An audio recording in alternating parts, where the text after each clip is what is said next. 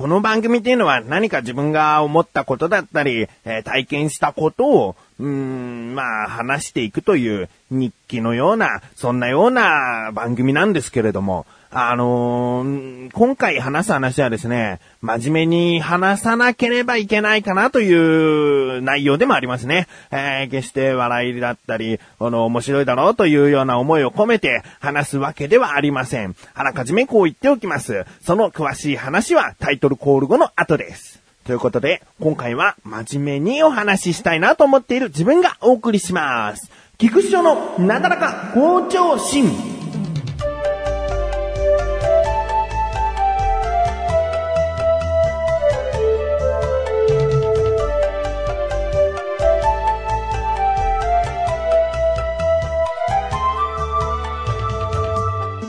あの、今回話す話はですね、遡ること、うちの長男ヒーボーがですね、3歳になった頃ですね。えー、とは言っても今年の初めぐらいです。その頃にですね、3歳児検診というものが役所で行われていて、えー、自宅の方にこう通達が来て、えー、健康診断受けてくださいという風になっているんですね。うん。で、まあ、自分が付き添うということではなく、神さんが、この、ヒーボーを連れて、じゃあ行ってくるね、という風になっていたんですね。うん。で、自分は仕事をしていて。そんで、健康診断が終わったのか、電話が来たんですね。うん、あ、なんだと思って。で、電話を取ったらですね、もう、最初何を言ってるのかよくわかんない。後ろでは泣き声が聞こえるし、神さんがこう、もう、言葉に詰まりながら話している。で、まあ、冷静になってどうしたのつって聞いてみたらですね、あのー、健康診断に引っかかったと。うん。で、な、何を引っかかったのつって、あのー、発達障害の可能性があると。ほう。えー、もっと話を聞くとですね、自閉症の可能性があると言われたんだと。うん。で、今後ろで泣いているのはヒーボーだと。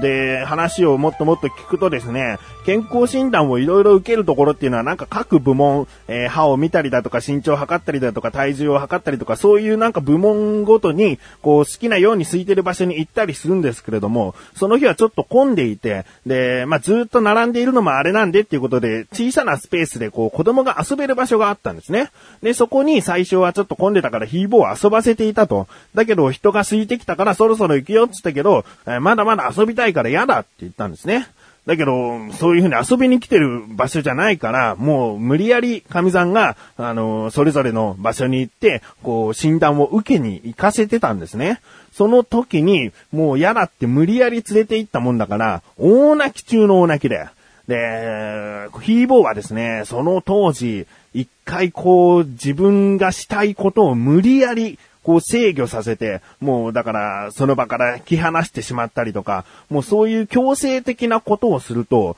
半端なく泣くんですね。えー、このなだらか向上心でも過去に話したことがあるエピソードの一つで、この、寝ていたんですけども、バスに乗った時に起きちゃったんですね。で、自分はヒーボーを抱っこして座っていたんですけども、もう起きた時に、もうやだやだと、ちゃんとベビーカーで寝かしてくれなきゃ嫌だっていう風に大泣きをしてですね。で、どんなに声をこう優しくかけても、えー、お利口さんにしたらご褒美あげるよという甘い囁きをしても、全然泣き止まずに、結局目的地ではないバス停で降りる羽目になったと。えー、まあその時のエピソードの話としては、こう乗っていた人に、あら虐待だわなんていう、こう侵害的なことを言われたという話をしたんですね。まあそういうことからですね、泣くと手をつけられないというね、そういうことがあったはあったんです。で、神さんも、その、無理やりそういう風にすると大泣きしてしまうということは分かっていたんだけども、まあ、健康診断に来ているからということで、そういう風に無理やり、こう、連れて行っちゃったんですね。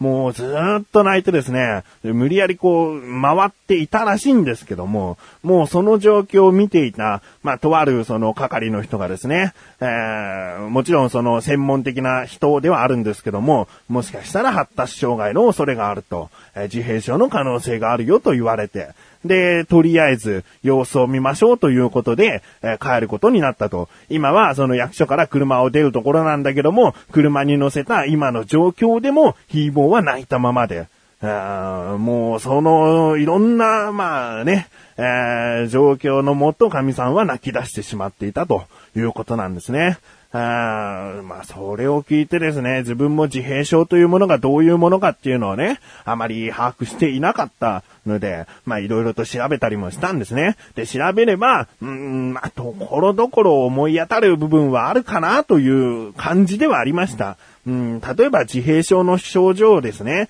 まあ、ざっとですよ。えー、言いますと、人の表情だったり、相手の言葉の意味をあまり理解せず、えー、つまり空気が読めないような、えー、状況、えー、他にもですね、え質問をしても答えられない、え不思議な、え独り言をずっと言っているとかですね。うん、自分のヒーボーの場合当てはまったのは、なんか物をですね、まあ、ブロックをずっと上の方に積んでいくことだけしかしないっていうね。えー、そういうことも自閉症の可能性のある症状らしいんですね。えー、まあ、子供だったらそんなことあるんじゃないのという症状がですね、いろいろとあります。だから一概にもこれが当てはまるから自閉症ということではないんで、あのまあ、親の目から見て判断もしにくいんだなというところだったんですね。で、まだ、その、係の人が様子を見ましょうと行ったんですけども、そのね、自分個人としてはですよ、その、様子を見ましょう程度だったら、まだね、その、はっきりと自閉症という言葉とかね、えそういうものをいきなり突きつけないでほしいなと思ったんですね。えー、本当にその日の夜、まあ、その日いっぱいですね。うちの家族はもう沈んでしまいましたから、えー、で、ヒーボーを見ては、いや、普通に子育てっていうのはこういうものと思って育ててるけどね、と思うばかりだったんですね。えー、だけど、こう言われるとですね、ちょっと悔しいなと思って、あのー、そんな大泣きしてしまった一面を見たということだけでね、自閉症の可能性があるよっていうことまで言っちゃうところに、ちょっとイラッとしたところもあったんで、いや、そんなことはないと。うちの子は、確かに大泣きはするけども、ちゃんと話すと理解をして、えー、分かってくれるんだと。うん、いう部分が自分はずっと育ててきてあったので、いや、大丈夫だと。自分はですね、うーん、よりそのヒーボーに対してちゃんと向き合ってね、もういいところがあったら、もうたくさん褒めてあげたりですね。もちろんダメなところがあったら叱って、こうこうこうだからダメなんだよというと、ちゃんと理解をしてくれて、うんそういう風に育ててきてはいたんですね。うん。で、今年の4月からヒーボーは幼稚園に通うことになっていましたから、まあ幼稚園に通わせるということもですね、その、もし自閉症だった場合、あらかじめ先生との協力もお願いしなきゃいけなかったりもするので、あまあ多少の不安な部分はあったんですけども、幼稚園に入学させてしばらく経ってみるとですね、そこまで先生からこう問題があると言われることもなくですね、あの、非常にいい子ですよ、みたいなことをですね、言ってくださってたりですね、あまあ、幼稚園に通っていなくてもですよ、あの、自分が友人二人と焼肉を食べに行くという予定がありまして。で、まあ普通に男三人で焼肉を食べに行くということだったんだけども、まあ息子も連れて行こうかなと思って。で、その頃はですね、3歳と4ヶ月ぐらいの時期ですね。その時に、の焼肉屋さんに連れて行って、うん、他のね、自分の周りにいる、その同級生のお子さんはですね、結構お店の中で走り回ったりだとか、こう、食器でガチャガチャして遊んでしまうとか、そういうことが目立つ中、まあ、お利口さんにですね、大人、男三人の話に無理やり食い込んでくるわけでもなく、おとなしく、こう、焼肉を食べては、まあもちろん自分もほっとくわけじゃないんでね、ちゃんと、こう、子供も相手しながら、この焼肉を食べていたんですけども、その友人二人からですね、空気が読めるいい子だねということも言われましたしね。うん。で、そのままずっと溜まってるのもなんかすごい暗い子っていうイメージもあるかもしれないんですけれども、だんだんその男二人のその友人にヒーボー自身も慣れてくると、こうちょっとね、近寄ってね、お膝の上に座ってみたりとか、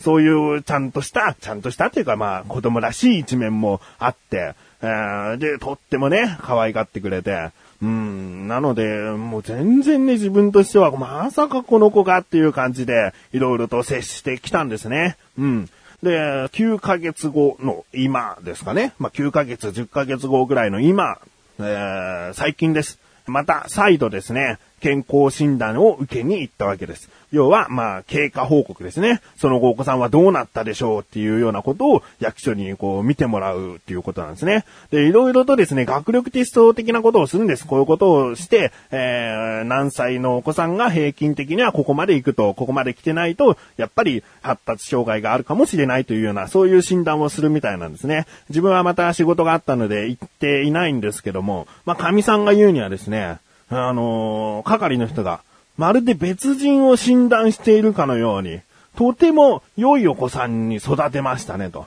子育てがとても上手にできていますねと。うん言われてですね。で、視覚的学力テスト、えー、見て、こう目で見て何かを答えるというテストはですね、なんと5歳児レベルとまで言われたんでね。えー、そして、まあ、聴力テスト。聞いて何かに答えるということはですね、もうその平均そのものですと。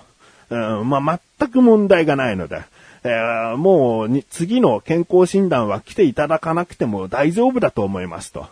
いう風に言われたんですね。えー、もうね、でも正直ね、神さんと自分としてはほっとしたといえばまあほっとしたんですけども、そこまでああ、よかったというような感じではなかったですね。もう、なんつうんでしょうね。育ててきて、全然幼稚園でも団体行動が発揮できてるし、うん、だからまあ、そのね、最初に戻ると大泣きしていた時点で、果たして本当にその診断で良かったのかとちょっとね。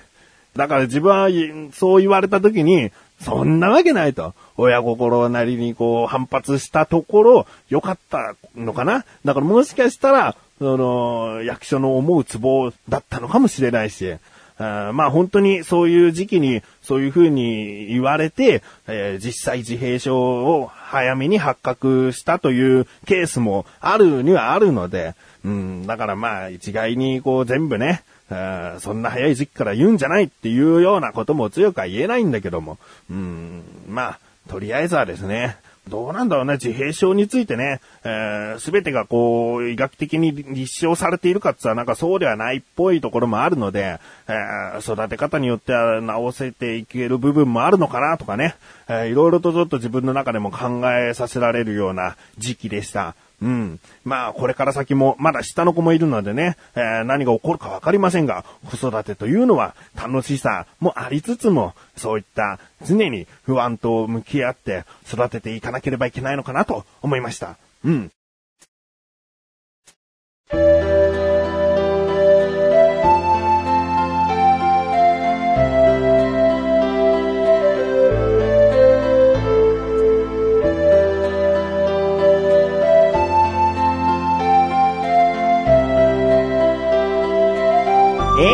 エンディン